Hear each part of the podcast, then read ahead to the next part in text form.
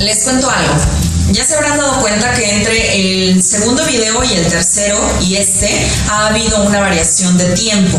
La idea es poder subir todos los domingos los videos para que ustedes cuando se despierten el domingo ya puedan ver el contenido. Entonces es muy importante que se suscriban y que le den a la campanita para que les lleguen las notificaciones. Entonces, todos los domingos video en este canal Psicoterapeuta Carla Viles. Vámonos al contenido.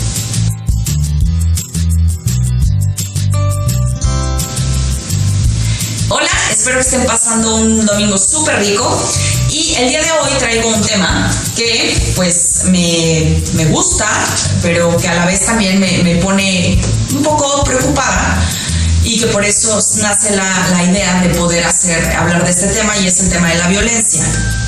Eh, como ustedes saben, eh, la violencia tiene características muy particulares y este pretende ser uno de dos videos que se puedan grabar acerca de violencia. El segundo video lo quiero hacer acerca de abuso sexual y violación, pero este simplemente es explicando cuál es el ciclo de la violencia, cuáles son los tipos y de qué va. Entonces, bueno, les hice un esquema porque sí, parezco maestra, pero yo soy muy visual, entonces me parece que si lo graficamos lo podemos entender, lo podemos entender mucho mejor.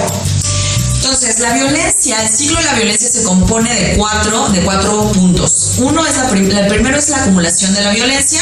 Es en ese momento en el que tú empiezas ya a tener una discusión con alguien y tú empiezas a ver o que tú te estás ya con taquicardia poniendo tenso o que la otra persona ya se le puso la cara roja, ya tuvo una disposición física hacia adelante como ya más agresiva.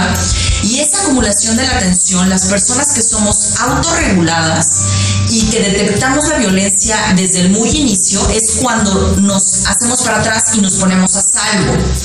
Sin embargo, muchas veces, cuando tú ya estás acostumbrado a un ciclo de violencia, a este ciclo, ya no lo detectas y entonces te pasas al segundo que es la explosión violenta, que es cuando o ya insultaste o ya te insultaron o ya lanzaste los platos por todos lados o ya te soltaron un golpe o ya soltaste un golpe. Y el tercer punto es el arrepentimiento, en el arrepentimiento siempre hay una promesa de cambio, de mejora, de ya no volver a pasar. Te lo prometo, te lo juro, te lo aseguro. Y entonces viene el sexo, muchas veces por reconciliación o la luna de miel. Y en la luna de miel todo es amor, todo es paz, todo es tranquilidad, porque ya se hizo la promesa de cambio. Entonces, este básicamente es el ciclo de la violencia, porque es muy importante conocerlo, porque tú no puedes modificar algo que no conoces.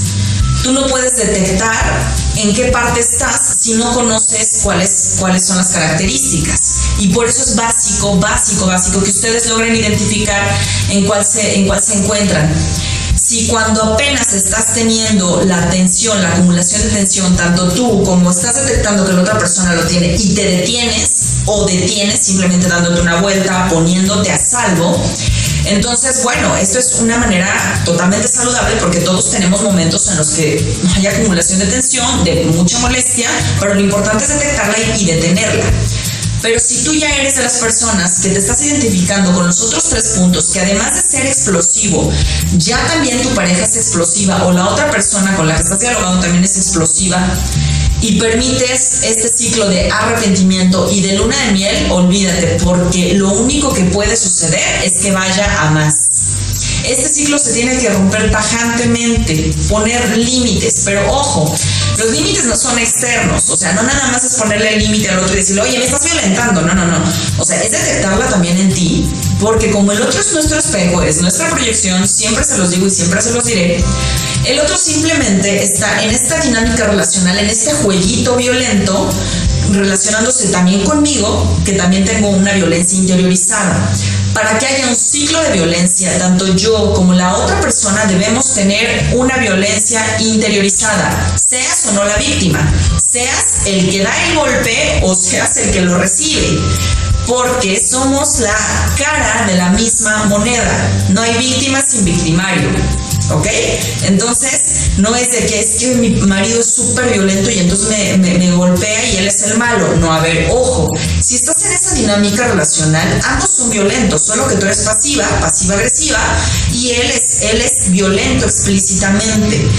Ambos la tienen eh, contenida. Uno, les, uno, uno, la, uno la contiene primero y la saca hacia afuera y el otro simplemente la recibe, pero ambos la tienen registrada, por decirlo de algún nombre, de alguna manera. Muchas veces la violencia no se detecta por cuatro aspectos fundamentales que sí me gustaría que quedaran súper claros. El primero es el tiempo. Si fuiste una persona que en la niñez, en la adolescencia, creciste en una familia violenta, Evidentemente, en esta dinámica de pareja, en donde sigue siendo violento el asunto, este, eh, pues lo has vivido durante tanto tiempo que ya no lo detectas. O sea, ya no te brinca, ya no te brincó la primera vez que tu pareja fue violento o violenta contigo. ¿Por qué? Porque durante mucho tiempo la estuviste viviendo y se volvió algo totalmente común para ti. Y ya no la detectas. La has vivido durante tanto tiempo que ya no la registras. Ese es el primero, el tiempo. El segundo es por la sutileza. Muchas veces la otra persona puede estarnos diciendo cosas eh, agresivas con una violencia ahí como que muy disfrazadita, haciéndonos bromas pesadas. Eh, diciéndonos, ay, estás bien tonta, a ver, quítate porque no lo sabes hacer. O en, reuniones así con amigos de, ay, pues, pues que no le hagan caso en sus días, está neurótica este tipo de bromitas, que son muy sutiles, van, van marcando una, una relación violenta. Y si no, los invito a que, se, a que se pongan atentos en una reunión con amigos en donde haya una pareja que ustedes más o menos piensen que es medio violenta entre ellos, vean cómo se descalifican. Esta violencia es muy sutil, pero al final es violencia. Y lo único que pasa es que la violencia sube de nivel, va subiendo, va subiendo, va subiendo, si no la detectas a tiempo. La tercera característica es por la persona. Muchas veces la mamá que es violenta con el hijo, el papá que es violento con la hija, el esposo o la esposa que son violentos entre sí, eh, no se detecta tan fácil porque se supondría que son personas que están ahí para amarnos, cuidarnos y respetarnos. Y entonces, pues como es mi mamá, me violenta, pero pues es que es mi mamá, o sea, me lo dice porque me ama, o es mi marido, me lo dice porque le preocupo, ¿no? Este, me dice que me corta el cabello de tal manera, o que me vista de tal manera, o que me maquilla de tal manera, pues porque pues le preocupa, o me cela en exceso, pues porque me ama. Entonces, muchas veces, como son personas cercanas a las que amamos y creemos que nos aman, porque así debería de ser, no, no pensamos que están violentándonos. Y el cuarto es por la fuerza. Puede ser una intensidad tan bajita que no la detectemos o ya cuando es una intensidad muy alta, como ya la agresión física, los golpes e incluso la violación, porque en la pareja, ojo, en la pareja también se da violación, que, eh, bueno, este, este, este cuarto que es la fuerza, ya si es muy bajita no la detectamos y si es muy alta lo justificamos. Y podemos llegar a mantenernos en estas relaciones violentas durante mucho tiempo, eh, no importando ya que la fuerza haya escalonado. Entonces, primero, detectar el ciclo de violencia. ¿Sale? Saber en, en, cuál estoy. Si ya lo estoy completando todo, si no estoy logrando pararlo desde el primer momento, ojo, ahí ya hay violencia. Segundo, estas cuatro características son súper importantes. El tiempo, la duración, durante mucho tiempo, la sutileza. Me dice como que tontita, me hace bromas pesaditas, me descalifica en frente de otros. Por la persona, es mamá, es papá, es el esposo, igual pueden ser violentos. Y cuatro, por la fuerza, o puede ser muy sutil o puede ser muy, muy, muy violenta.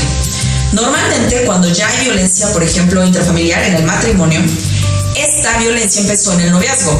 Empezó desde, las, desde los primeros días, semanas y meses. Y hubo una creencia totalmente eh, mágica, absurda, de va a cambiar. O mi amor lo va a cambiar o la va a cambiar. Y entonces, pues la permitimos. Seguimos, no la, no la detenemos y evidentemente pues estos ciclos se siguen cumpliendo. Ok, muy bien Carla, ya la vi, ya sé que existen estas cuatro maneras, ya sé que inició en el noviazgo. ¿Cuáles son los tipos de violencia que hay? Bueno, la primera es la psíquica.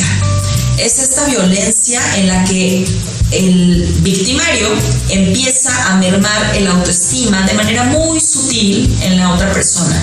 Tanto su imagen como su concepto como em, sí con, sus capacidades sale entonces poco a poco el, el, agresor o el victimario va metiéndole a la víctima mensajes que le hagan pensar que pues no vale y que él es la única persona que va a estar con ella o que la valora, ¿ok?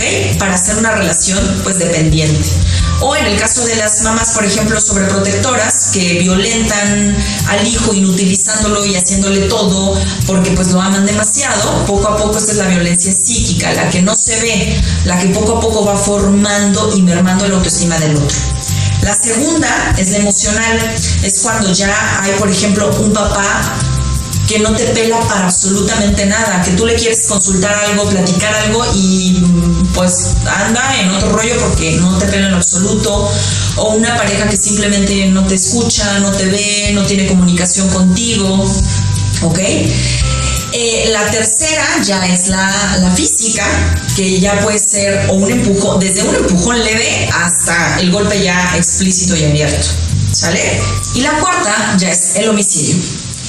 Como ustedes bien saben, y si no lo saben, aquí estoy para platicárselos, en mi país, en México, hemos registrado en este año 2017 siete feminicidios por día. Ojo, mujeres, los feminicidios que están a la vuelta de la esquina empezaron con violencia psíquica, se fueron a violencia emocional y pasaron por violencia física, ya sea o un abuso sexual o una violación, que en el otro video les explicaré la diferencia, o a golpes, ¿no? O si no golpes a ti, golpes por ejemplo a tu coche, a pedradas a tu casa o ya mensajes muy violentos que le pegaron a la puerta a las puertas de tu casa y terminaron en homicidio. No podemos dejar pasar el ciclo de la violencia. No podemos saltarnos del punto 1 para que se desate el 2, el 3 y el 4. Ojo, no va a detenerse.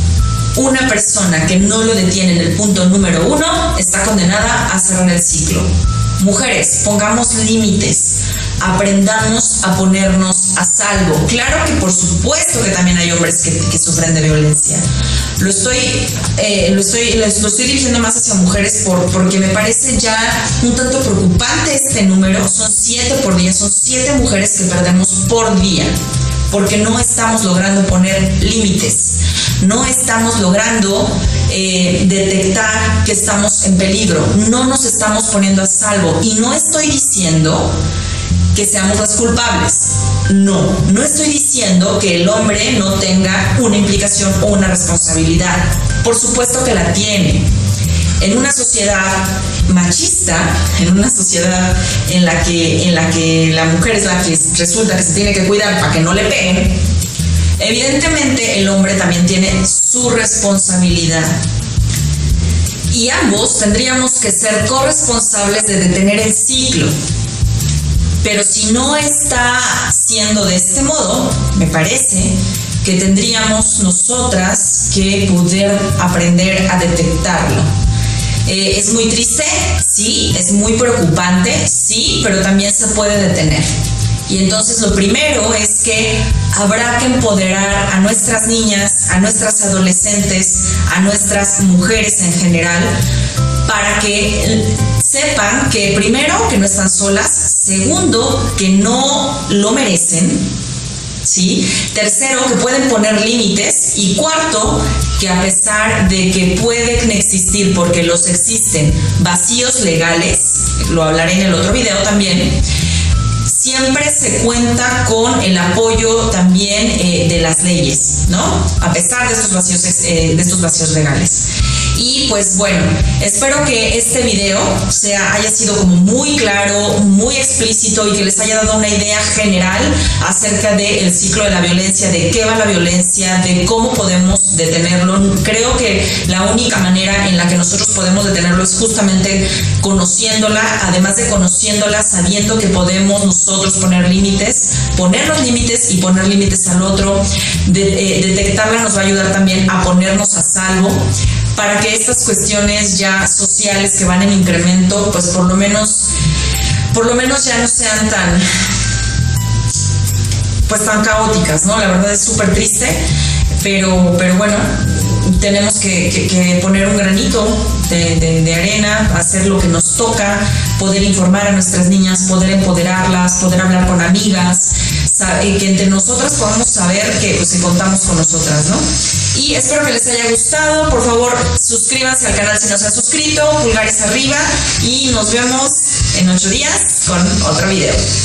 Chao.